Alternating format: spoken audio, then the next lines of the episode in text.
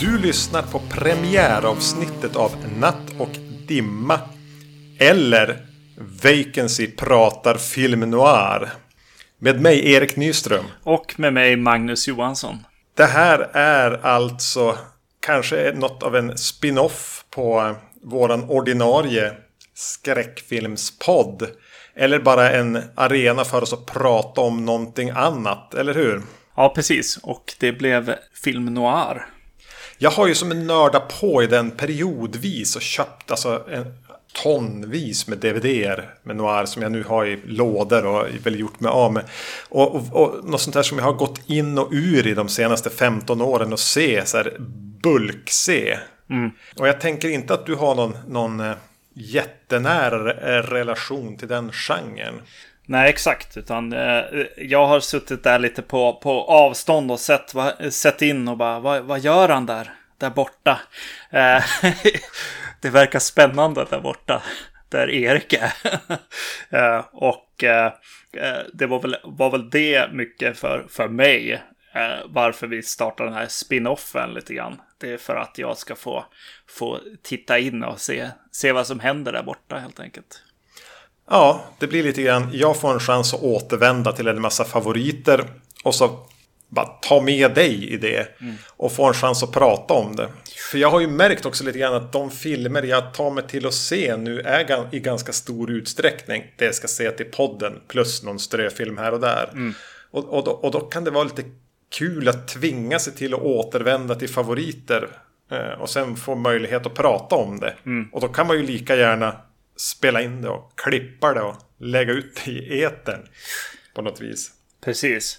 Min, min tanke kring, kring just det där, hur, hur, hur det skiljer sig lite grann där. Eh, var, varför du har suttit med de här filmerna och, och inte jag. Eh, så tänkte jag på när vi var, var barn, så fick jag, har jag fått för mig att när jag, när jag var hemma efter skolan och såg liksom A-Team eller Eh, Airwolf eller, eller kanske Mission Impossible gillar jag väldigt mycket, vet jag. Den här nya eh, varianten som de hade då. Så tänker jag att du, du satt eh, och såg lite B B C-deckare eh, ibland. Mord och inga visor med Angela Lansbury. Jo, jag har alltid gillat mer det här. Nej, inte mer kan jag inte säga. Nu fan såg jag A-Team och Airwolf. Nu har jag sett min beskärda del av det också. Ja. Men jag har ju alltid gillat deckargåtor, mm. Agatha Christie och liknande, och det här är väl egentligen inte deckargåtor, men det drar ju åt någon så här privatdetektivromantik ofta, ska vi väl säga. Ja, ja, jag kan se, se hur, hur de här filmerna är på ett sätt, alltså det är klart att de är, jo men det är ju romantik på något sätt också, och de är väldigt mörka i sig liksom, men eh, de är också lite så här mys. Bara sätta sig och se någonting. Det är inte så mycket investering att sätta sig och se en av de här filmerna. Det är ju inte, det är ju inte svårtittade filmer. Det är ju ganska straightforward thrillers, skulle man väl kunna säga. Mm. Um, ja, hur, alltså, och, och att definiera film noir går ju att göra in absurdum.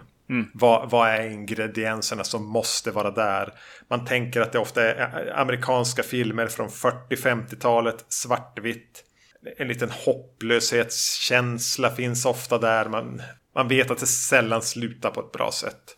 Eh, det kan kretsa kring en ensam man, kanske en privatdetektiv som och upp, redan från filmens början uppgiven. Men som blir besatt vid att hjälpa någon eller lösa någonting. Han träffar på en, en, en dam kanske. Mm. Um, men det går ett begrepp som även går att tänja på. Alltså det har ju prövats olika. Men det finns draman med väldigt mycket noir-influenser. Utan, där det aldrig finns med en privatdetektiv. Det aldrig avfyras ett vapen. Det är en genre som det går att... Som, som mer, för mig i alla fall, handlar om en känsla än en massa tropes. Mm. Som jag också kan egentligen tycka att man kan överföra på giallo-genren. Ja. Att ja, jo, en bokstavstrogen giallo kanske ska ha kvinnor som blir mördade av en mördare i rock och hatt med, med, med en så här rakkniv. Eh, och det ska vara en liten knorr i slutet. Mm. Men att det, det likväl kan vara en liten känsla som skapas av att av de filmerna som faktiskt följer formulan. Och sen kan man lyfta över den känslan på lite andra historier. Och det, så tycker jag att det kan funka med noir också. Ja. Eh, och så, så om det här kommer det vara intressant att lyssna på, det får vi väl se. Ja, precis. Yes. Eh, och, och vi kan väl säga redan nu, nu att det här kommer ju inte att vara någon speciellt frekvent återkommande podd. Nej, exakt. Eh, vi, vi kommer väl fira, fira vårt andra avsnitt två år in eller något. Nej, ja. Det är lite ambitionen. Så vi, ribban vi lägger oss på lite grann. Ja, precis. Det kommer, jag, jag tänker att vi kommer hålla oss till, till formen med tre filmer per avsnitt. Och det här kan bli väldigt sporadiskt. Mm. Det är lite grann när man känner att man får ett sug eller att man... livet ger möjligheten att se lite mer film kanske. Eller... Mm. Då kanske vi ska presentera de tre filmerna vi tänkte öppna den här podden med. Och när du säger öppna så tänker jag öppna en öl istället för att presentera filmerna. Jaha.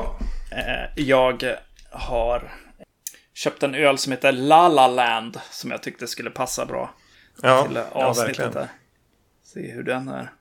En, en am- American I P A. Jo, jag tror att jag har smakat den faktiskt. En, en, en amerikansk I P A smakar den. Ja. Mm. Var inget, inget, inget mer eller mindre där. Den kommer att gå ner. Precis. Det känns lite knepigt att sitta och dricka I P A och prata noir. Ja. Man borde ju hälla upp stora mängder bourbon. Det... Ja, den är där också. Den är här också. De här filmerna har vi sett i det här avsnittet. Det är Detour från nittonhundrafyrtiofem, Out of the Past från nittonhundrafyrtiosju och Kiss Me Deadly från nittonhundrafemtiofem. Det är ju jag som har kurerat det här och, och valt ut tre filmer.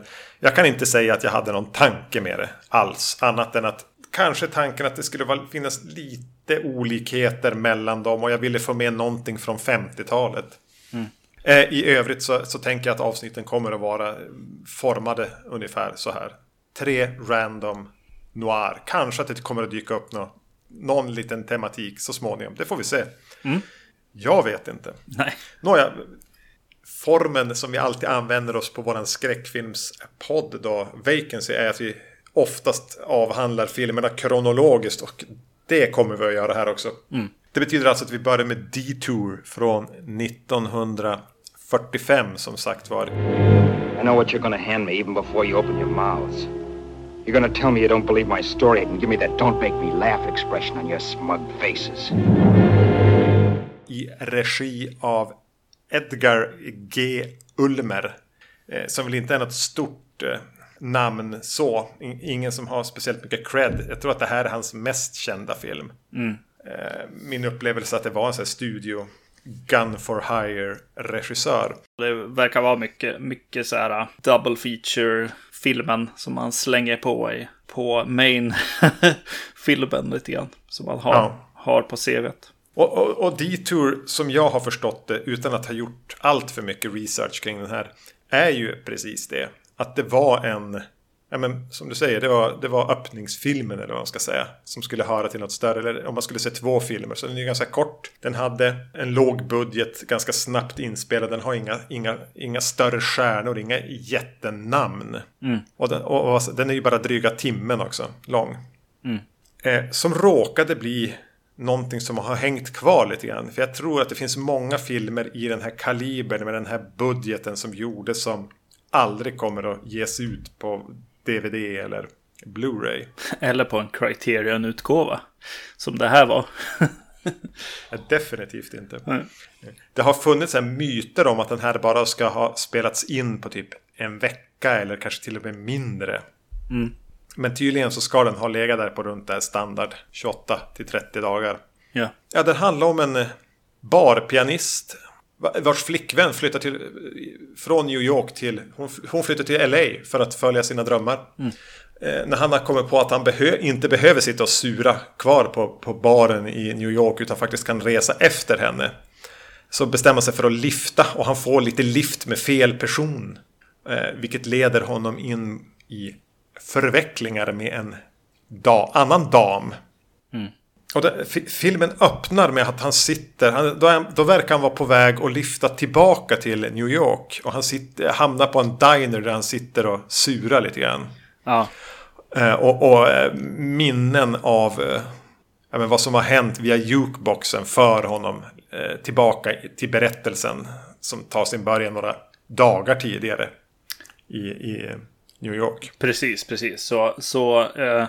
Här har han väl, kör de väl med en, en då som jag skulle klassa som trope då, eh, i att han, han har ju en berättarröst här då. Och den kommer ju då av att han sitter där och tänker tillbaka över, över de, de gångna, liksom, vadå, tiden i alla fall. Ja. Ja. Ja. Och eh, det är häftigt att få öppna med en person som är så... Så lite så här otrevlig och liksom lite gruff, och han är arg liksom på världen lite grann. Deppad, han har väldigt kort stubin. Eh, han, blir, han blir arg på folk som försöker prata med han och vara snäll.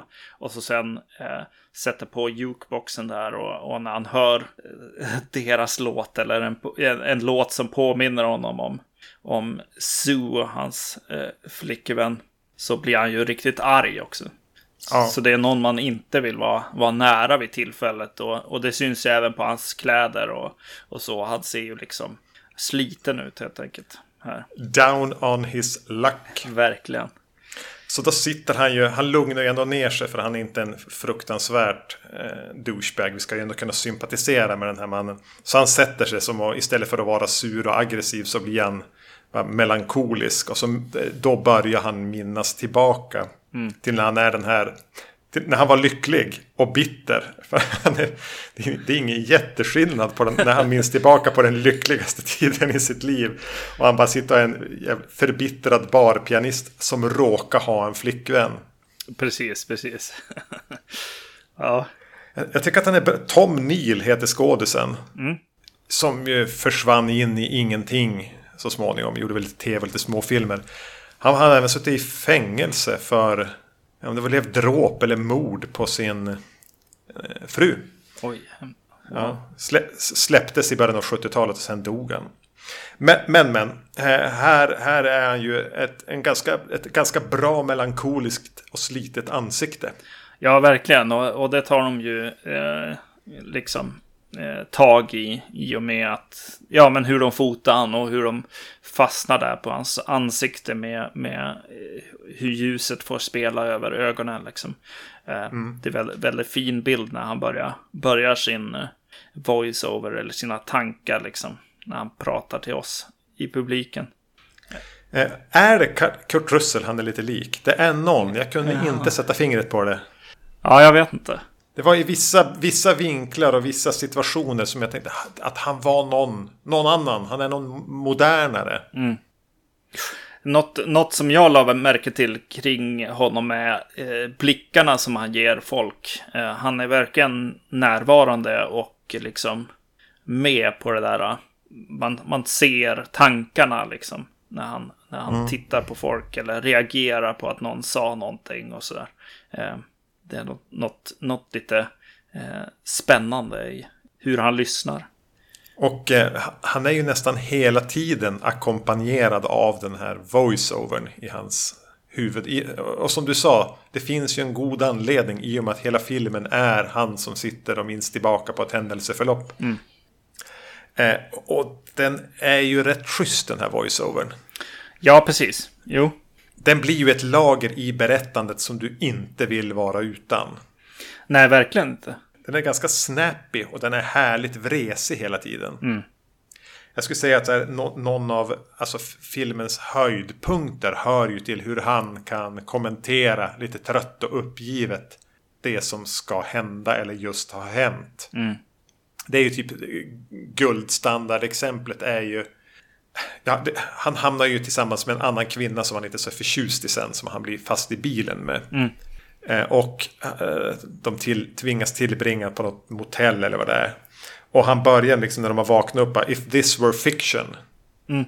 Eh, nu parafraserar jag översättningen, så skulle vi förälska oss i varandra eller jag skulle inse att hon hade ett hjärta av guld, eller kanske så skulle hon göra ett hjältemodigt eh, upp, en hjältemodig uppoffring och vi skulle kunna förlåta henne för allt det hon hade varit.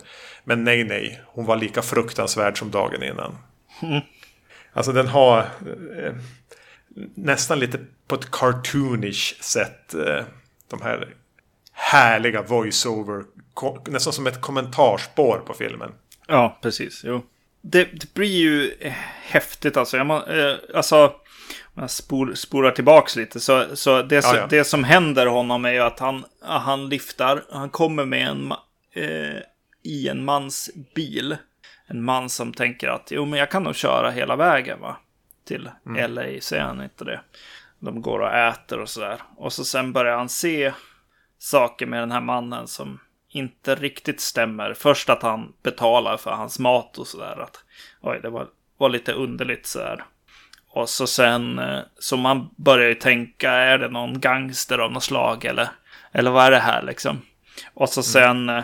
sen då när han sitter i bilen så eh, börjar han se eh, ett riv, rivmärke över handen på den här karn. Och då berättar ju karn här att han har i princip slagits med en kvinna som åkte i bilen också, eh, som han har eh, kastat ut i princip. Och eh, sen, sen berättar den här mannen om ett till sår som han har eh, längs armen. Eh, som är som ett, ett stort eh, skärsår liksom. Ja just det, om du tycker det här är, är, är så ska du se det här. Och så kavlar han upp eh. och, och berättelsen som han berättar då om så här, ja, det, vi, var, vi var unga och dumma. Och att det började typ fäktas i princip eh, några, han och en kompis typ.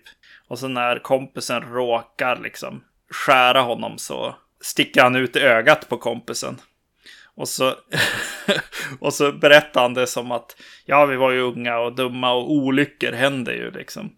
Så okej. Okay. Jo, kanske att du blev skuren var en olycka, men sen att du stack ut ögat vet jag inte riktigt. Om det kan räknas som en olycka längre. Precis. Nej, det kanske börjar kännas som en man han inte vill vara i en bil med. Nej, exakt, exakt. Och så får han, får han hela tiden eh, hjälpa mannen att eh, ta några tabletter tror jag. Det han tar där i bilen mm. också. Eh, han får hålla ratten och så. Det, det är en, en, en jobbig resa på något sätt. Det här.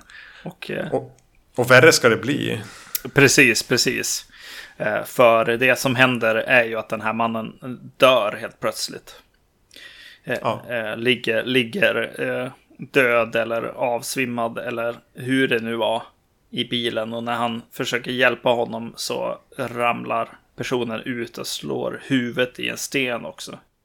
Så man, man får inte riktigt veta var han redan död eller inte och sådär. Nej. Så han får ju panik och gömmer den här kroppen liksom. Och byter kläder med han för han... Han, han tar även hans pengar. Han, man, man märker att han resonerar med sig själv, där han kanske hela tiden nästan vill övertyga sig själv om att faktiskt bara stjäla hans identitet är det enda rationella. Mm. När det kanske lika mycket handlar om att det är enklast för honom. Mm. Att nej, men polisen skulle aldrig tro mig om jag ringde till dem nu. Hur skulle det här se ut? Det är bäst jag gömmer kroppen. Det är bäst att jag tar hans kläder, för om de skulle stoppa mig skulle de aldrig tro att någon som skulle köra runt i så här slitna kläder. Det är ändå lika bra jag tar den här stora summan pengarna på sig också. Mm. Och det är det som är så härligt med filmen kan jag tycka. Och särskilt med voiceovern, vad vi får se. Eh, men voiceovern är ju hans berättelse. Eh, och man börjar känna kanske eh, även mot slutet när det händer mer, mer hemskheter att så här, är det här bara hans substory-version av vad som egentligen hände. Fick, ja. fick jag en känsla av i alla fall mot slutet. Ja men exakt, den finns ju där att man kan vara osäker på det. Mm. Att han försöker rättfärdiga saker han har gjort för sig själv och, och vrider om det lite grann i det som han sen spelar upp för sitt inre som är filmen. Mm, precis. Gick det exakt till så här och, och det som hände sen också med en telefonsladd. Ja, precis. Just den, den är en liten hint om, eller man kan läsa det som en, som en liten hint om, om att så där kanske det inte riktigt gick till. Eh, det känns inte helt trovärdigt. Nej, den är ju aldrig tydlig med att den, den eventuellt skulle kunna vara dubbeltydlig. Nej, nej. Nej, det är ju schysst. Mm. Ja, men det som, det som sen händer är ju då att han bestämmer sig för att plocka upp en liftare. Mm. Han, han, han sover på ett motell och plockar upp en, en ung kvinna. Ehm, och vilken jävla otur han har när han plockar upp henne. Mm. För hon är ju då samma kvinna som mannen som nu är död har plockat upp tidigare. Yep. Och då förmodligen har slagits med. Och hon förstår ju direkt att det har hänt någonting med den mannen. Hon har ju ett, ett, ett gott utpressarläge här. Yeah. Så tvi- och hon vill ju ha en, hon vill också till L A och hon vill ha en stor summa pengar. Mm. Så hon har anledning att han inte ska åka fast och att de ska ta sig dit. Och han är ju mer eller mindre kidnappad av någon som vet att han eventuellt har dödat någon. Mm. Så det blir ett, nästan ett gisslan, eller vad ska jag säga? Ja, men en gisslansituation. Ja. Vilken kick hon blir för filmen när hon kommer in, den här Vera. Mm. För hon somnar ganska snabbt när hon har satt sig i bilen och han börjar fundera lite grann. Och helt plötsligt så blänger hon bara på honom med öppna, jävligt elaka ögon. Ja. Och man, och man bara, helvete, vad fan händer nu? Japp. Ja, men det här är ju inte, alltså en trope i, i noir-genren är ju fem fatals. Mm. Men jag, jag tror ingen fem fatal är så kallhamrat, cynisk och rak som hon är. Mm. När hon bara bankar fram sin, sin idé. Jag vet att du har gjort något dumt. Jag bryr mig inte om det. Jag vill bara ha pengar. Nu kör vi. Yeah. Hon spelar inte på sex på något sätt. Utan hon spelar bara på, på trumfen hon har. Mm. Eh, och ja, jag, jag, det är en cool karaktär.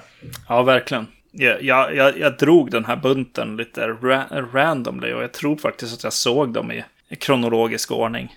Eh, mm. Lite på random här. Och eh, ja, jag blev väldigt, väldigt eh, gl- glad när hon dök upp där. Eh, att det, det kändes spännande och en häftig energi i, i filmen på något sätt. Eh, och jag gillar även deras, liksom, de hyr in sig på något hotell där, liksom. Eh, eller vad det nu är. Ja, ja nå- något sånt. Eh, och, och, och där hände väl mycket, mycket av deras dialoger liksom hände där, men det, var, det är lite, lite charmigt och roligt liksom, hur deras dynamik är på något sätt. De vet på något sätt båda två har accepterat de måste vara med varann. Mm. För de har som vinning av det båda två. Och de har som håll, hon har en hållhake på han och han känner inte att han, han, han vill ju som ändå f- själv tänka att han är en schysst kille. Mm. Eh, och någonstans för att stå ut i de här situationerna så häller de ju i sig bara massa sprit. De, strick, de dricker ju typ för att stå ut med varandra. Ja. Eller med situationen kanske snarare. Mm. Samtidigt som här så eventuellt trevar ju hon efter, att, ja, men, efter honom. Inte som att oh, det kan bli du och jag. Utan att är vi instängda här med varandra kan vi väl kanske li- ligga med varandra. Jo, precis. Hon är ju, hon är ju framåt på det sättet. Liksom. Eh. Mm. Men han är ganska kall och avvisad och släpper hon det. Mm. Och, och även här tänker jag ju, om man ska då se den i perspektivet, är han en opålitlig berättare? Mm. Så vet man ju, kanske har det hänt någonting mer. Ja, just det. Men han tänker på Sue där, att han inte ska säga något. Ja. Om det, ja, det är sant. Plus att hon, hon hostar på ett så här otrevligt sätt vid ett par tillfällen också. Mm. Som får henne att tänka, ja... Ja, vad va, va är det? Är hon, är hon sjuk? Är hon döende? Varför hostar hon så där? Varför är filmen noga med att visa att hon hostar? Men, men den gör ju ingen grej av det. Hon, hon säger vid något tillfälle någonting om att hon inte har mycket tid eller någonting. Jag kommer inte ihåg riktigt nu, men mm. någonting nämner hon, men eh, som man får, får tänka in att det har med hostningen att göra. Men ja, jo. Oh. Hon har ju förmodligen en historia och en agenda vi aldrig får veta. Mm. Vi får bara se små fragment av den genom hennes agerande. Det är lite så man ska skriva en karaktär. Ja. Nej, men alltså i, i allmänhet så tycker jag att den här var, var riktigt trevlig. Och just det, det kanske var det jag började nämna här innan vi började prata om filmerna också. Att, att det finns ju liksom ett skönt liksom... sätt, sätta sig i soffan och se en rulle liksom. Det, det blir eh, nog trevligt och, och spännande och eh, vackert och allt på samma gång på något sätt.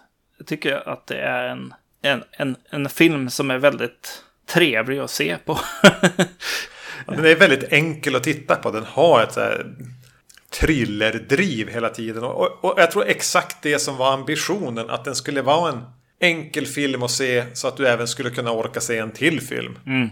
Sen råkade den bli bättre. Och med ett mer... lite kärvare kanske än vad som var avsikten möjligtvis. Och med ett, ja, men något, lite mer djup än vad jag tror den riktigt hade tänkt. Alltså den här är en film som blev så här pass bra lite av slump. Ja, precis. Och jo, så, kan, så är det nog. Men man får ju också hoppas att, att tanken ändå är där. Och att, att den väcker den där lilla tanken om vad har jag sett på egentligen. Ja, man får hoppas lite grann att han är lite halvmedveten ändå. Även om de, om de håller eh, liksom, på korten på något sätt. Att, man, att de inte, inte tvingar oss att tänka så. Liksom. Nej. Eh, och det är ju jätteskönt. Eh, och det, det är ju säkert eh, därför den stannar kvar. Och man kan, man kan se den kanske fler gånger också. Det här tror jag en, alltså, det här skulle kunna vara en, en film att plocka fram en gång om året och se. Mm. Den är så pass kort att det finns tv-serieavsnitt som är längre än den. Mm. Den är hela tiden ett jävla driv och eh, underhållande, och den har nyanser och lager. Man kan fundera på hans pålitlighet som berättare. Man kan fundera på hennes historik. Man kan bara njuta av den här kärvt, ganska snäppigt formulerade voice-overn. Mm. Man kan säkert, alltså bara ett svartvitt foto, herregud. Alltså det finns ju så mycket att titta på i hur allt ser ut också. Ja, precis. Jo, ja precis. Bara rörelser i rum och, och blickar och, och så vidare liksom. Det, det, det är trevligt alltså. Eh, och eh, mörkret är ju där helt klart i den här filmen. Eh, på ett väldigt, ja men bara trevligt sätt. Det är som vi, ja. som vi brukar säga på Vacancy-podden, eh, att det är mysigt. när, det, när det är massa slakt och grejer. Men ja. här, här är ju mörkret ett, ett ganska mysigt mörker som lägger sig över filmen. Mm. Men, men också ett ganska o, otäckt sådant samtidigt. Alltså hela den här historien och vad som händer liksom, det, det, det, är inte, det är inte kul direkt. Alltså du vill ju inte vara den här mannen. Nej. Det är lite för kärvt för det. Det blir lite för olyckligt. Och det är kanske lite för mycket taggar i, i det. Utan att det för den skulle en plågsam upplevelse att titta på. Alltså det... Ja, precis. Jo, jo, men precis. Jo, men om man tänker på actionrullar liksom, som kanske, kanske hade så här hjältar i sig. Så här Arnold Schwarzenegger och sånt så här. Så tänker jag lite grann att, att noir-deckaren liksom med, med de här damerna och, och så är, är något att för, för männen av tiden här att, mm. att se upp till och önska att man var eh, lika snärtig i, i dialog och, och eh, lika attraktiv till till kvinnor trots att man säger de här dumma sakerna liksom, och beter sig liksom. Så, men men det, den här filmen har, har inte riktigt den personen i huvudrollen här, så att den, den, den gör den ju lite mer unik på det sättet kanske. Eh, det vet jag ju inte än, men... Nej, och, och, och den här Vera är en, alltså en kvinnlig karaktär som är lite för modern på ett sätt. Hon spelar inte på någon så här sexig vampighet. Tänder en cigarett förföriskt i dörröppningen. Nej. Utan hon är mycket hårdare och krassare än så. Mm. På ett eh, sätt där den här var före sin tid. Tänker att, att eh, om, man, om, man skulle, om man skulle se tjugofem andra filmer från Hollywood från nittonhundrafyrtiofem... lite på, på slump utplockade tillsammans med den här, så skulle hennes kvinnoporträtt sticka ut ordentligt. Mm. Ja, det är, nog, det är nog kanske lyxen med att vara, vara lite mer lågbudget och, och utanför systemet på ja. ett sätt. Liksom. Jo, jag tänker att det där var halvintressant, ja, om man ska kalla det för genre, men arena att jobba i. För jag tror att de var inte lika noga med saker. Mm. Eh, tydligen slutet på den, utan att spoila det där, det absolut sista som händer var ju producenter som hade varit in och sagt, nej men någon som har dödat någon f- får inte komma undan med det sådär. Så. Yeah. Det var inte tänkt ursprungligen. Alltså de kunde komma in och styra sådana saker. Alltså enkel så moral justering. Mm.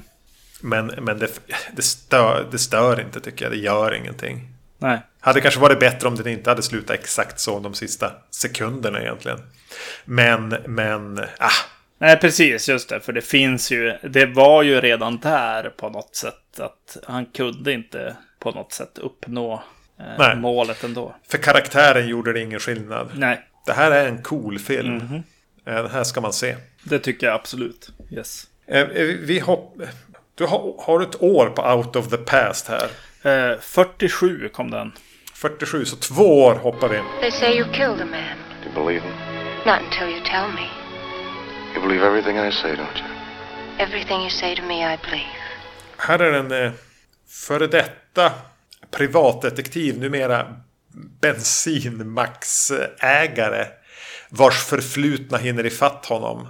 Hans förflutna bestod att han blev anställd av någon vi kan anta är en gangster som skickar honom efter att leta reda på sin flickvän, som inte bara har bestulit honom på pengar, hon har även skjutit honom ett antal gånger den här.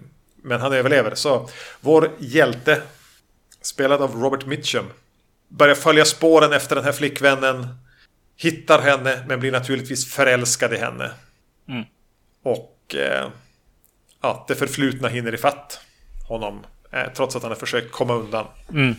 Yes. Den här är regisserad av en fransman, eller med fransk ättling i alla fall, Jacques Tourneur. Någonting vi inte har pratat om på Vacancy är ju Val Luton, mm. som jobbade på, han, han var ju producent på fyrtiotalet. Han hade några regissörer som han använde sig av. Och hans go-to guy till en början var Jacques Tourneur här. Jag tror om det där franska Tourneur. Jag tycker jag satt det ganska bra. Yeah.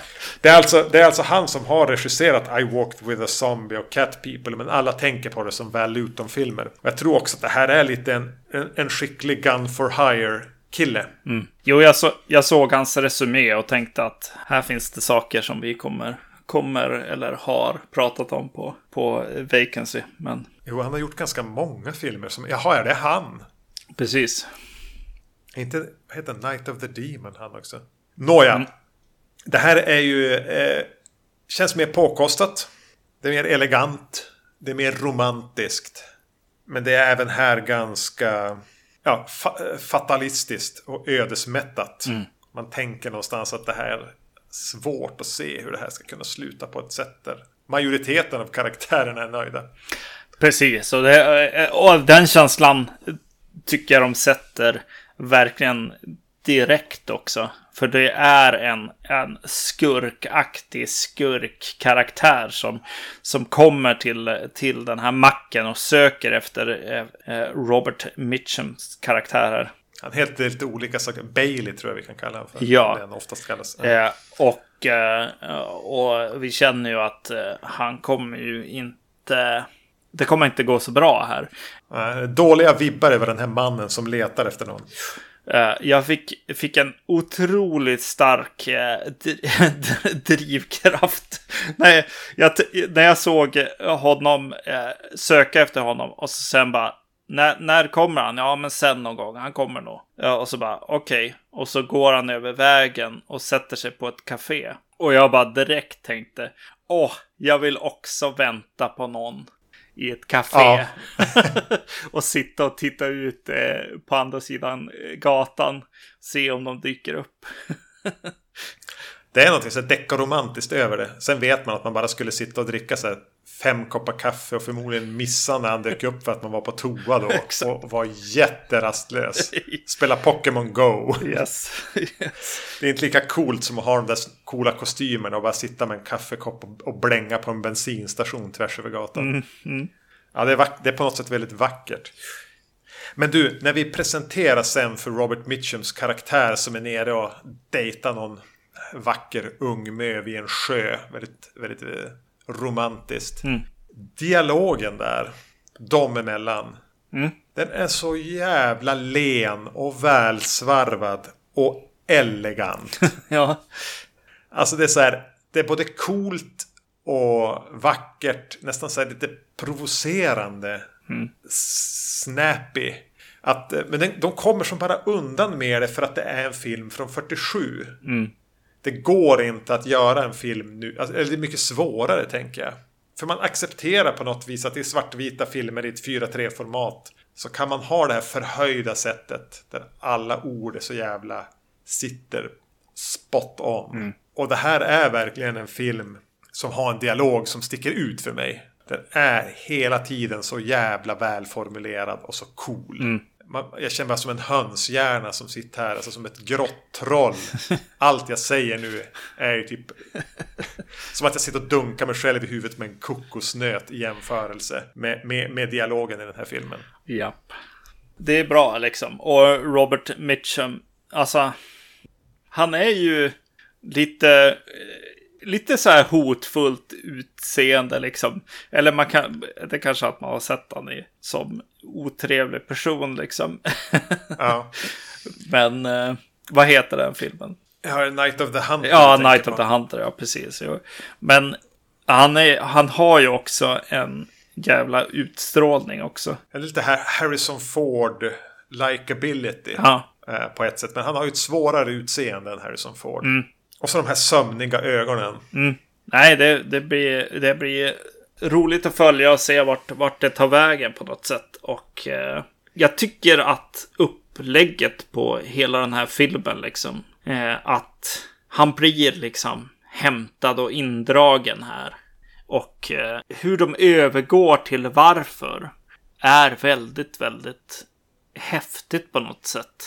Eh, att han blir indragen, ska till till baks till en gammal chef eller en gammal gammal person, han han som som en gång sökte efter sin sin flickvän eller fru. Mm. Och det Mitchum gör här, att han liksom han hämtar sin nuvarande liksom fästmö eller vad man vad hon nu är och bara berättar för henne vad som händer och vad som försiggår, och hon får vara med och köra, köra dit till det hemska som ska hända på något sätt.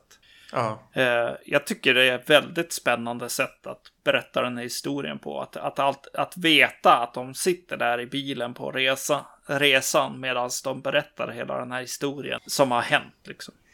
Ja, under en bilfärd verkligen blotta, alltså Det, det är så, ja men du säger, det är spännande och det är så vackert på något vis också. Bara, ja, men, han gör det ju nästan som en kärleksförklaring, hela den här, att han tar med henne. Mm.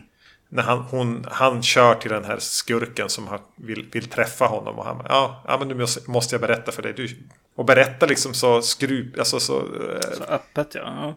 Öppet om även en tidigare relation han har haft och hur den, det blir så tydligt att den är förbi.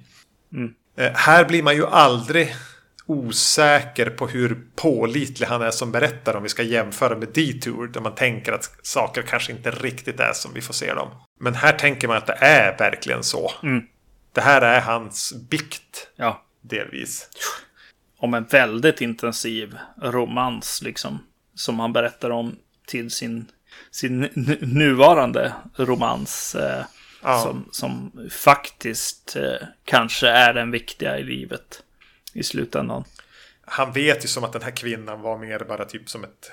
Det började som en, som en dålig idé och, och fortsatte som ett missbruk snarare kanske. Ja, precis. Han, att det hela tiden var, var, fanns en mörk, hopplös underton i den här relationen. Mm. Ja, precis. För eh, jag vet inte om du sa det, men eh, det som händer är ju när han, när han åker...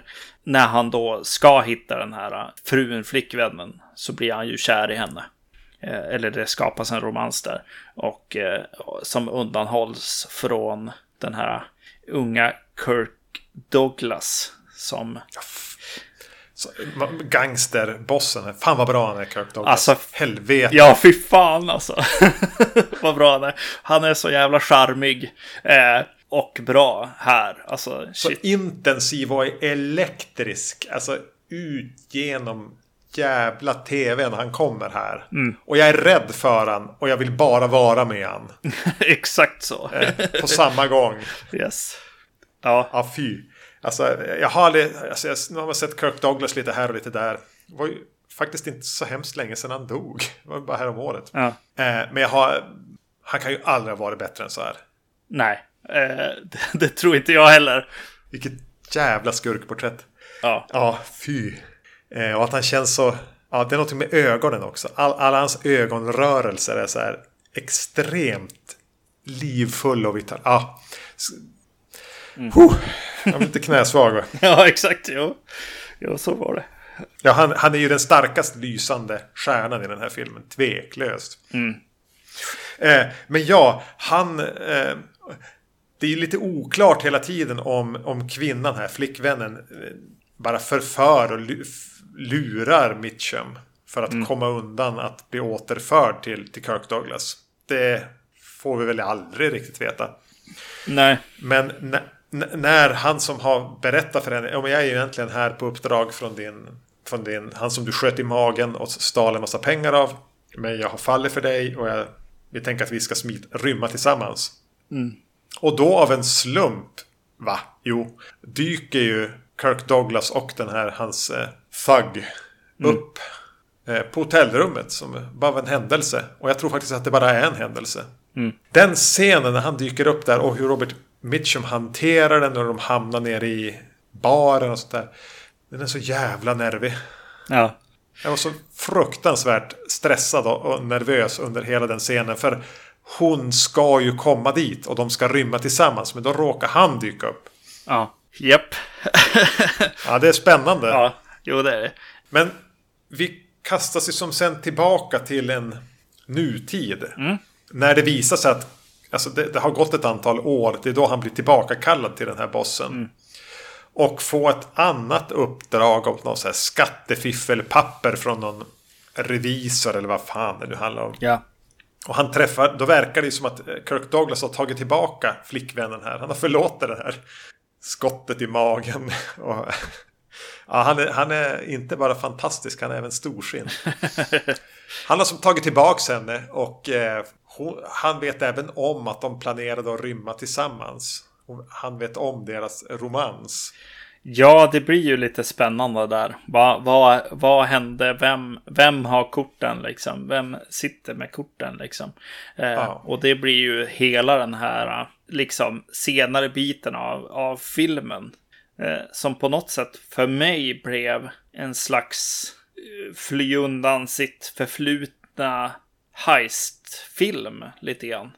Ja. Man får följa en person som har som antingen har tänkt igenom allting eller bara är jävligt smart eller eller kvick. Men jag, jag, jag tänker på något sätt att att det är som execution-delen av en heistfilm eh, är det vi det vi får se i slutändan, att så här, hur har Robert Mitchum planerat att ta sig härifrån och ha kvar kvinnan i bilen i slutändan på något sätt. Ja, och det blir väldigt mycket skicka en taxi åt det hållet, hämta mig där, jag gömmer mig i skuggan här, kollar i det rummet där. Mm. Jag måste ändå säga att, att där tappar den mig lite grann. Mm. Jag är, alltså jag, jag, det, det är lite intriger och förvecklingar. Vem lurar vem? Vem, som du säger, vem sitter på korten här? Hur många spelare är det ens? Ja. I, i, I det här. Att det blir... Jag, jag, jag är inte så road av det. Det här detaljtrixandet om vem som sätter dit vem för vad och vem som lurar sig att bli ditsatt och egentligen sätter dit någon annan och kanske ändå har försökt lura alla. Bla bla bla bla bla. Där blir jag lite bara... Ja, exakt. Jo, men eh, precis. Jag... Eh, jo, precis. Mobilen kom upp lite då och då under den här filmen. Eh, det, det blir... Jo, men den... Ja, du har helt rätt att, att den, den tappar mig också lite grann. Eller ganska mycket. Och, och så. Jag tycker, jag, jag tycker en sak som jag tänker på nu med den här filmen. När, bara, bara som vi har pratat nu. Så börjar jag tänka väldigt mycket på Michael Mann. Att jag tänker så här, alla de här kvinnorna och sättet att vara kär och, och så, och vändningar och sånt. Ja, Michael Mann skulle nog gilla den här filmen. Eller kanske har sett den både en och två gånger. Det har han. Yes. Mm. För man tappar bort romantiken i den som den, som den har i början. Både med den nya, nya kvinnan och, och eh, den i min, minnesbilden av henne. Liksom. Eh, och där är den kanske som bäst. Eh, ja. Och eh, den här, eh, jag vet inte, komma undan heist-filmen är inte lika intressant. Nej, men den tappar bort liksom de känslomässiga insatserna. Mm. Och jag tycker att den tappar bort både Mitchum och, och, och framförallt eh, Kirk Douglas här. Mm. Det blir mycket bara stå, stå och, i skuggorna och se vad som händer och ta en taxi dit och försöka vara ett steg före. Det blir som bara ett runtflyttande av eh, legogubbar snarare än eh, karaktärerna. Och, och det finns definitivt förtjänster med den typen av film, men när vi har fått ett sånt snyggt och elegant grundlagd här, så hade jag önskat att det var någonting annat än det här detalj, alltså det här bara schematiska trixandet. Mm, precis. Vilket gör, vilket gör att upplösningen och, och det naturligtvis ganska tragiska slutet får inte riktigt den tyngd det hade kunnat ha. Nej, precis. Nej. Det, det finns ett, ett litet fint, liksom, fin gest som finns kvar där. Eh, som jag tyckte var lite fin. Men annars så... Nej, precis. Nej, den får inte samma punch som den vill ha. Nej, men, men samtidigt känns det lite nu som att vi eh, alltså sablar ner den för mycket. Ja. för, för det här är ju en, bara en jävligt elegant thriller. Jävligt elegant, mörk, romantisk thriller. Mm. Eh, som har så pass mycket som är så pass bra. Mm. Att, eh, och den känns så klassisk. Det här känns för mig mer som en så här genuin film från fyrtiotalet än vad Detour gör. För Detour känns som att den nästan är lite i, jag menar, tio femton, alltså den skulle, Detour skulle kunna vara från sjuttiotalet. Det skulle kunna vara Warren Oates som, som ska till Los Angeles. D- Detour är Tarantinos eh, eh, take på eh, eller liksom eh, mest, eller favorit kanske bland, bland de här filmerna. Helt klart. Är du riktigt säker på det? Nej, det kanske kommer. Ja, kanske. Jo, det kommer nog kanske. Det är sant. Men det här är ju den elegantaste. Det här är den lyxiga. Mm. Det här är liksom den... Om man verkligen tänker på Hollywood. Hur de, när Hollywood är som bäst i det här välsvarva. Den är som en mörklen whisky på något vis. Dyr mörklen whisky det här. Mm. I större utsträckning. Den är genomtänkt, genomarbetad, välsvarvad. Tourneur här är ju skicklig mm. på iscensätta. Det är bara det att den... Ja, och, och framförallt som en, som en skicklig fyrtiotalstriller måste det ju vara bland det bästa. Mm. Jag, hörde, jag hörde en historia om, om Michael Doug- Douglas eh, på någon podcast. Det var någon som berättade om att han hade träffat Michael Douglas. Och det var... Ändå Michael Douglas hade ju gjort lite film liksom. Eh, och var eh, stor liksom. Och så. Men när han hade... När personen... Jag kommer inte ihåg vem som berättade den här historien tyvärr. Eh, när personen kom till Michael Douglas för att säga liksom... Hej och visa respekten liksom. Då hade Michael Douglas direkt sagt... Min pappa står där borta. Du kan... Där, där är han. och, och när jag lyssnade på avsnittet så bara, ja men Michael, du är lika cool som din farsa på något sätt. Du har gjort lika mycket ändå. Men eh, jag förstår nu vad Michael Douglas gjorde där. Så, ja. Yes. Michael Douglas är faktiskt ingenting i jämförelse. Nej, nej, verkligen. Yes. Only a woman could help him solve the murderous riddle of Kiss Me Deadly. Kiss Me Deadly har du väl i alla fall sett tidigare? Precis, den har jag sett. Jag tror att det var efter att jag hade sett den och sa att den här måste du se. Ja. Också en film som finns på Criterion Blu-ray. Mm. Det, det är faktiskt lite roligt, bara för att nämna de här tre filmerna, så är det Detour och Kiss Me Deadly som jag har på, på Criterion Collection-utgåva, och eh, Out of the Past hade jag inte på, eh, och det, jag vet inte om den finns där, men det var en annan, eh, annan som hade utgåva. Eh, och, Nej, det är något så här Warner eller någonting enkelt. Ja. Mm. Och jag måste säga att Out of the Past ser faktiskt mest ut som jag tänker att, eh, att eh, film noir ska se ut. Eh, den, det är väldigt hårda, liksom, eh, mycket mör- mörker eh, i skuggorna och så. Medan Detour och Kiss Me Deadly ha, använder hela spektrat av, av vad som är fotat på något sätt. Så, så ja. De är ju väldigt fint restaurerade, skulle jag säga, eh, båda, båda de filmerna. Men jag tror att de eh, utspelas i större utsträckning dagtid. Mm. Det är mer grå, grå, grå, gråa delen av det svartvita fotot och, och, och stads, storstadsmiljöer. Och, mm, medan Out of the Past är mer mycket nattetid också. Mm, mm. Ja, men Kiss Me Deadly alltså, den kommer, vad sa vi, femtiofem? Ja. Genren noir har som levt ett tag här. Deckare, privatdeckare, cynism och hopplöshet har som testats i några olika varianter. Robert Aldrich gör den här. Jag har, det är ändå ett, något av ett namn. Mm. Men jag har ingen aning om vad han har gjort mer. Eller säkert något man har sett. Jag har bara inte kollat upp det. Dåliga researchen vi gjorde oss kända för. Yeah. Eh, kretsar alltså kring en privatdeckare som lite av en slump blir indragen i eh, en konspiration när han plockar upp en ung liftande kvinna som leder till att han själv hamnar på sjukhus och hon dör. Men vilka är det som har jagat henne? Vilka är det som har sett till att hon är död och vilka verkar fortsätta följa efter honom när det visar sig att han överlevde vad som förmodligen var då ett försök att ta, ta livet av honom. Mm. Um, han, han släpper lite på sina vanliga uppdrag och verkar nästan bli besatt av att få veta sanningen kring det här. Ja, precis.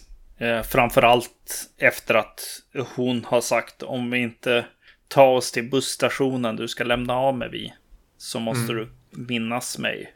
Ja. eh, och eh, det sätter sig i, i huvudet på honom, för de kommer ju aldrig till busstationen. Nej.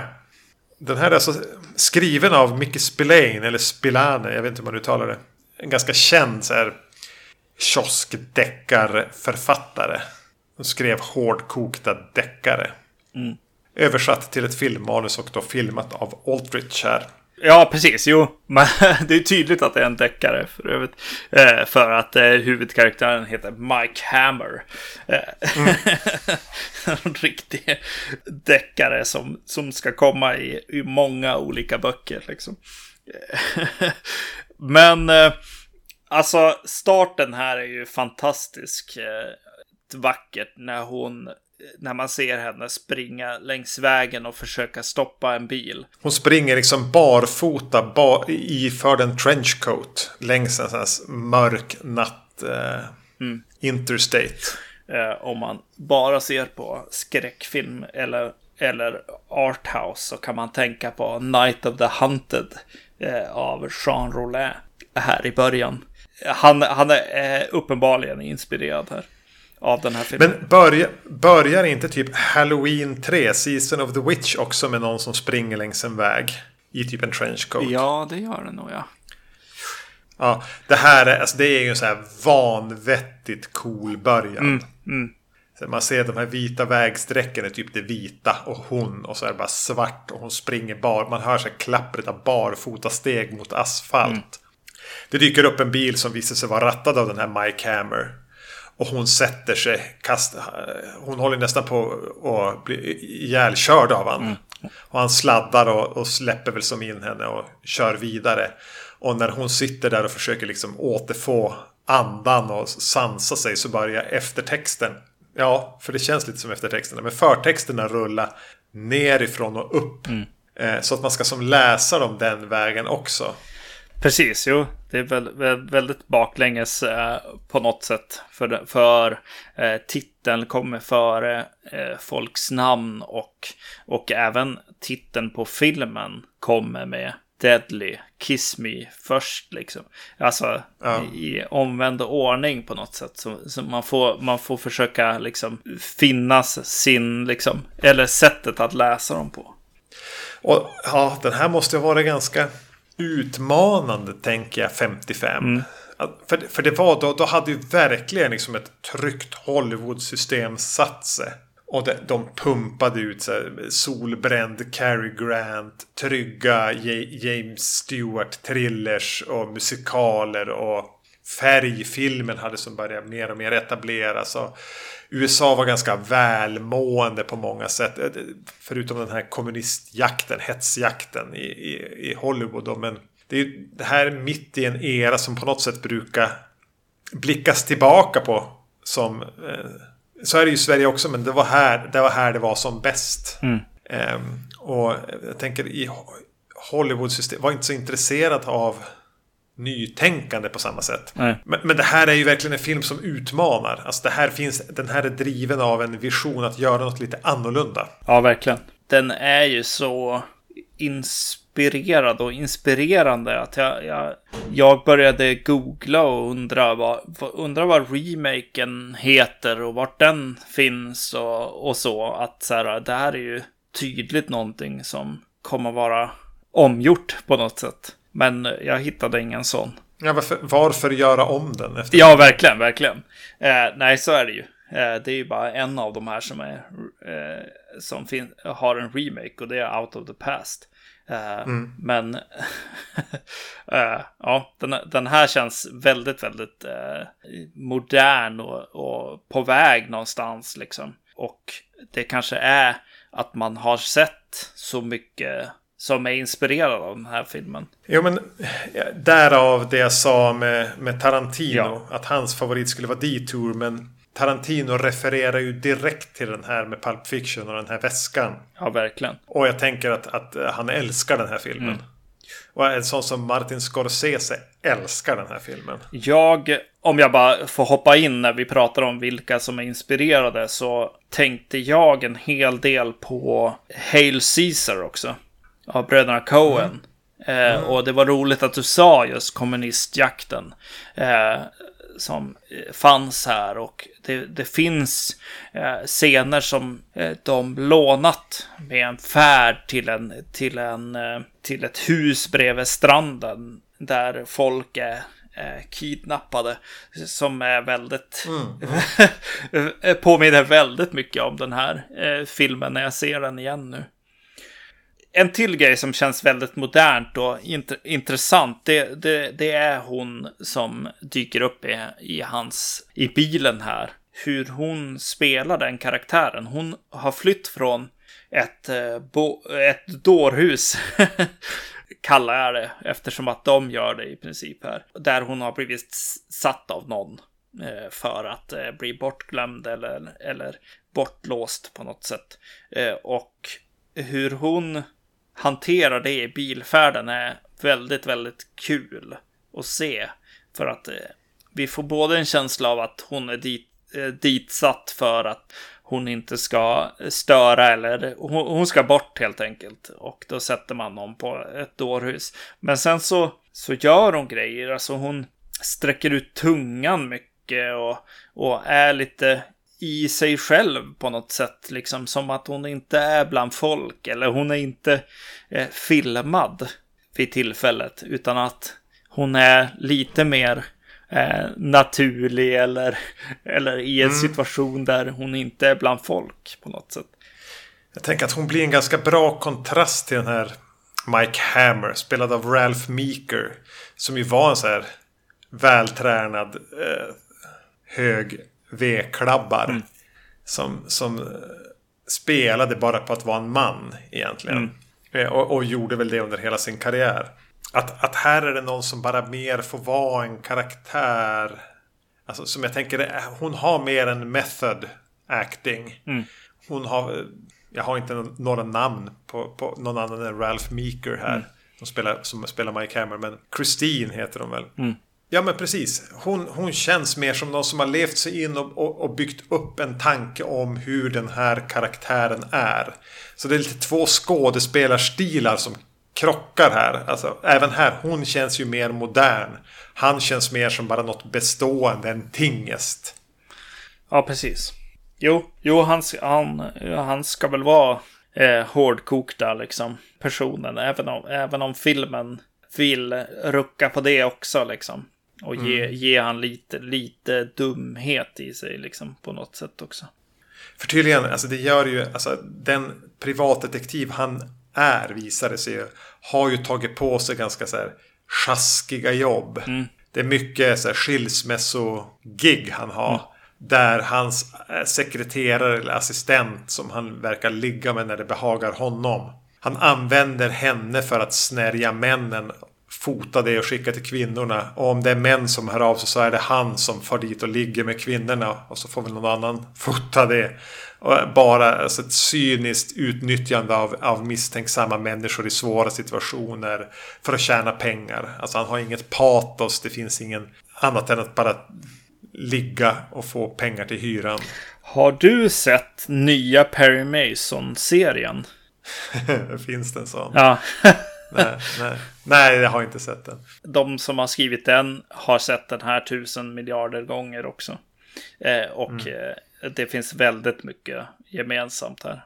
Så om ni har sett den så, eh, och gillar den, så se den här. För, och, och att han är ganska hård för. Han spöar ju upp folk. Och, alltså, när han väl har bestämt sig för att han ska gå till botten med det här, vad som har hänt, när han äntligen får ett driv, kanske i ett mer idealistiskt syfte, så använder han ju på något sätt samma skoningslösa, skrupelfria metoder. Mm.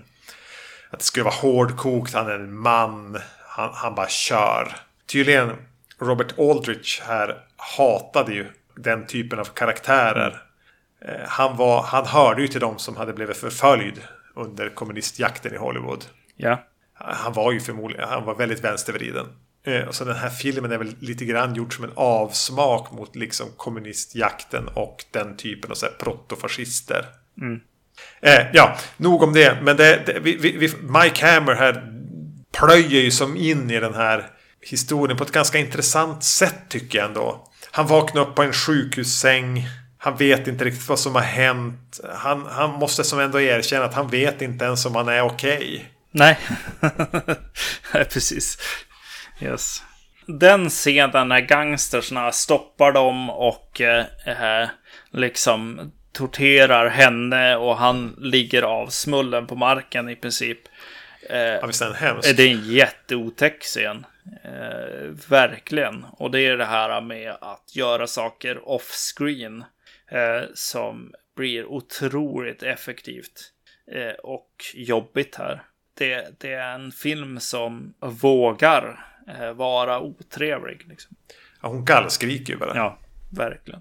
eh, Ja, och sen vaknade han där på sjukhuset. Och då, då måste jag bara eh, säga att jag my- myste ganska mycket med de här Dutch angles Som, som eh, finns där. eh, så, mm. så fotot också är ju väldigt trevligt i den här filmen. Det är det. Mycket, ganska mycket handhåll. Det är mycket Dutch angle som du säger, från någon liten vrå, något får skymma lite grann, men även ganska mycket handhållet. Ja. Sen blir ju filmen hans jakt in i det här mysteriet. Vad ville hon förmedla till honom? Jag, jag hänger inte med på alla, hur han följer efter alla trådar. Nej. Men det gör ingenting. Nej, precis. Och här är ju en, här kanske jag kommer till den här Giallo-frågan liksom, att det är ganska tur att han ändå har en bakgrund, eller att han är privatdeckare också. det, det räcker inte fullt ut med att hon har sagt remember me. Nej. Utan att han också är deckare är bra för den här filmen. Annars skulle jag nog börja ifrågasätta hans orädsla och, och hans sätt att, att bli obsessed med, med det här fallet. Liksom. Mm. Det är en lite tur att, att filmskaparna måste dras med att han faktiskt är privatdeckare också. För det hade de säkert också strukit ur eh, boken som, som jag, jag såg lite extra material och, och den verkar ju ganska långt ifrån eh, boken här. Alltså, ja, jag har ingen aning. Mm. Den handlar om droger som har försvunnit och, och, och så. Eh, mm. men, men här får vi den här lådan istället. Ja, den här märkliga lådan. Eller portföljen, eller vad man ska kalla det för. Mm.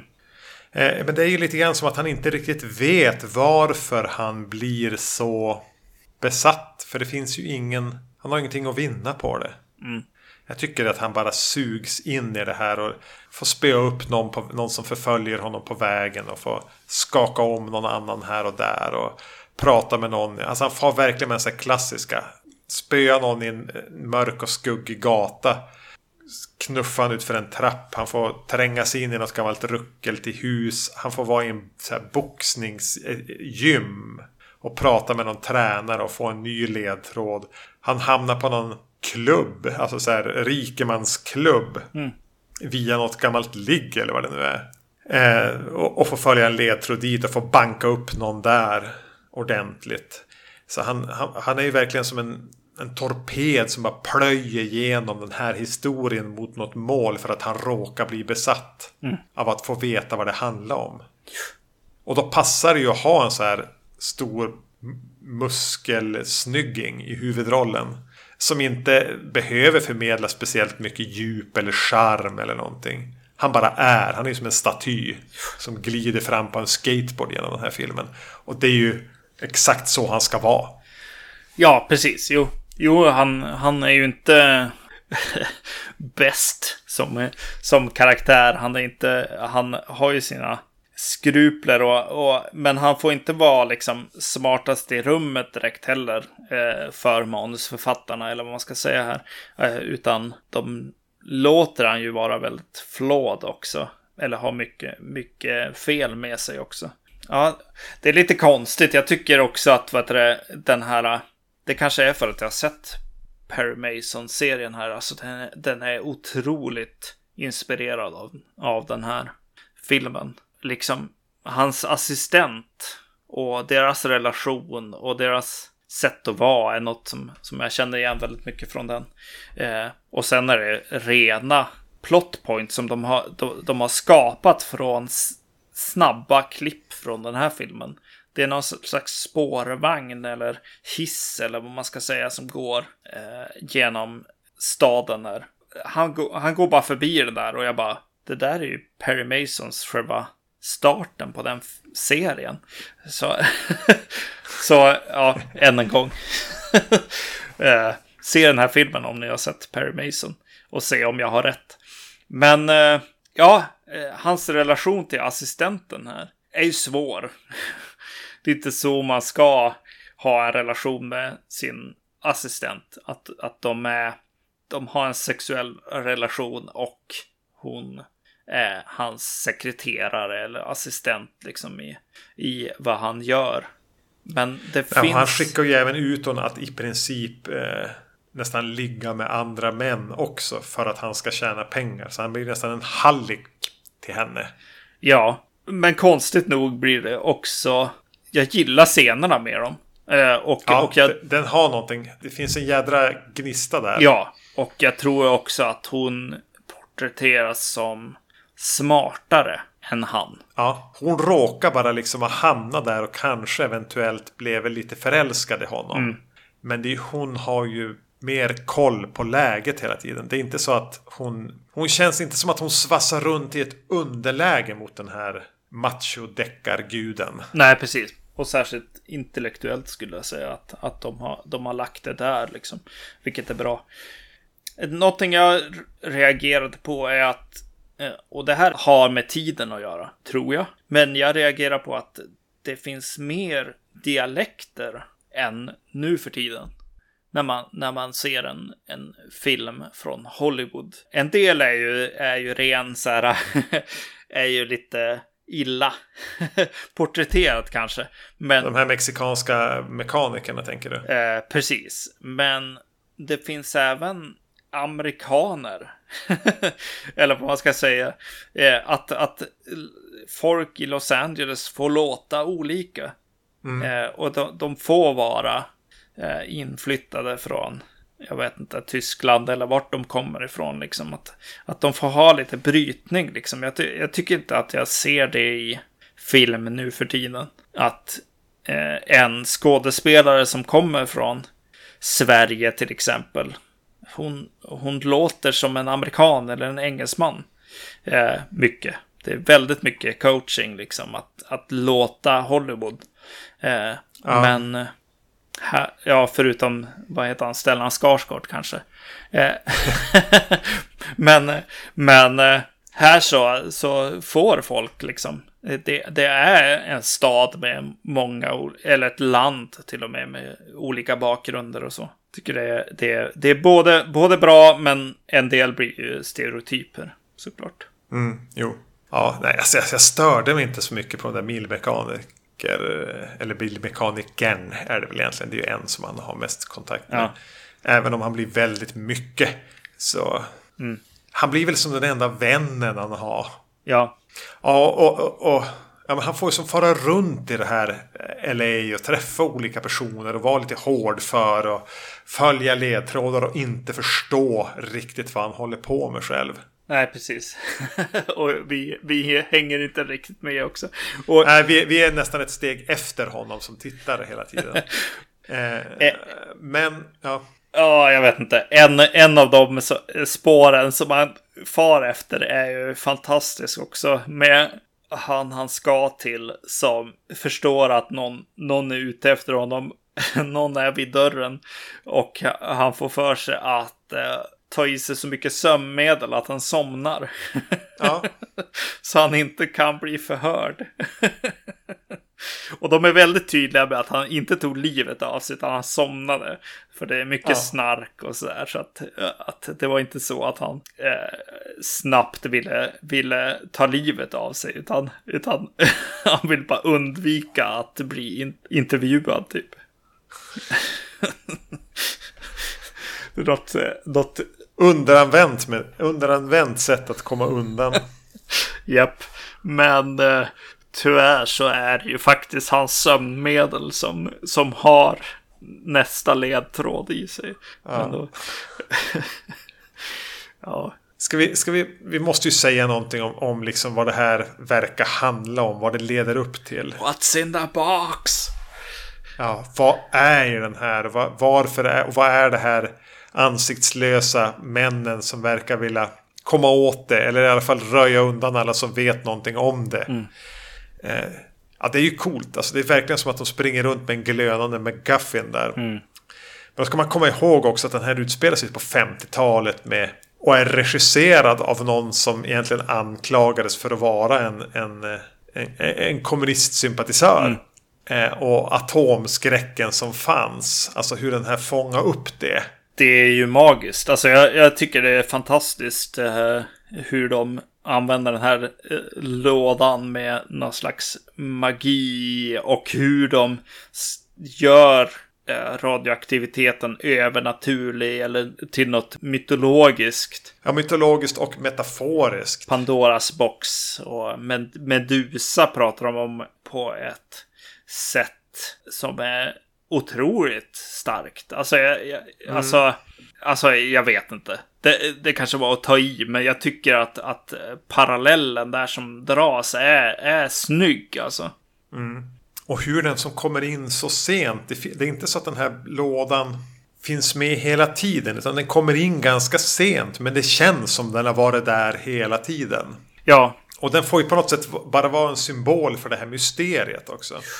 Ja, jag tycker att den får grepp på ett osynligt hot på något sätt. Någonting som kan döda dig som inte syns på något sätt här. Och gör det till den bäst. Jag, jag, jag tycker det är väldigt snyggt eh, skrivet, den här karaktären som försöker övertala en annan karaktär att inte interagera och ta reda på vad som finns i den mystiska lådan.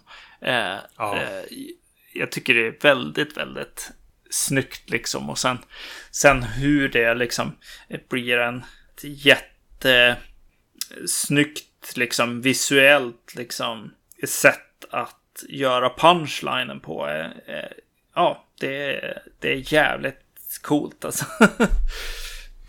Alltså, ja, slutet blir ju så vanvettigt apokalyptiskt. Mm. Eh, alltså den får ju en episk storlek som man nästan har funnits där hela tiden i det lilla. Känner man liksom när den verkligen vecklar ut sig i slutet.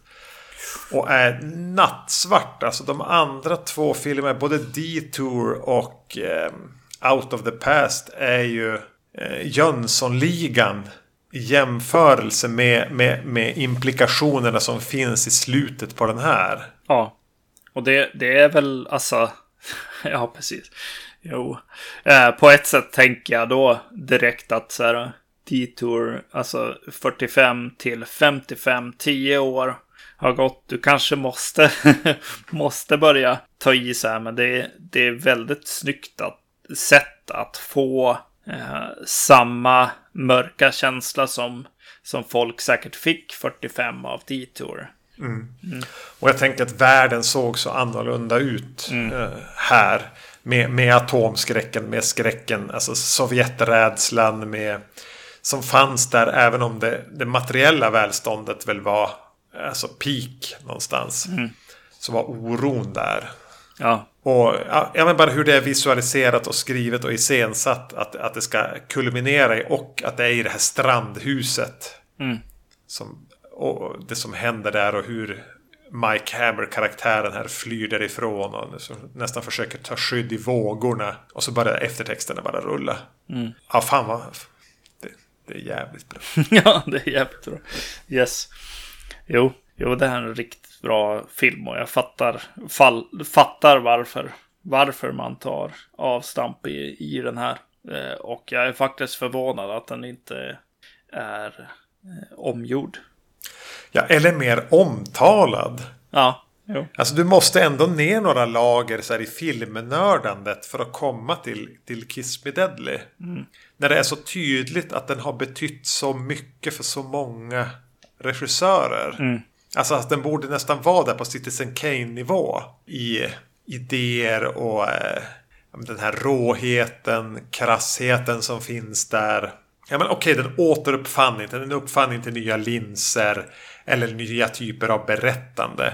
Men drivet och, och känslan och sättet att använda metaforer utan att det känns som metaforer. Mm. För den är ju bara, det är ju bara en cool, hårdför film om man vill det. Mm. Att den funkar på så många nivåer tycker jag. Ja. Det är ju, det är ju en ganska trevlig trippel det här. Ja. Se om, se om det går att hålla samma nivå i varje avsnitt. Yes. Jag är lite rädd att det gick ut för hårt här. Ja, du sa det till mig flera gånger. Att oj, oj, nu det blir bra. Va, vad är kvar? Eh, precis. Men det, det, det finns många vägar att gå. Alltså, det är klart att vi ska... Eh, när vi gör de här avsnitten djupdyka mer i, i den här... perioden såklart, men det finns ju väldigt mycket att, att titta på, både vart de här kommer ifrån, ja. eh, alltså andra länder. Det går även titta på vart de har eh, hamnat i, i nutid så att säga, eller på vägen hit. Mm. Mm. Jo, och, eh, noir behöver ju inte begränsa sig till typ åren så här fyrtio till femtiosju i Hollywood. Utan man kan tänja både va- va- geografiskt och eh, det gjordes eh, schysst noir både under sextio- och sjuttiotalet i Hollywood om man, om, om man vill tänja på det ditåt. Mm, mm. Och det kommer vi att fånga upp. Ja. Men, men vi måste göra ett ordentligt bara groundwork. Ja, precis, exakt.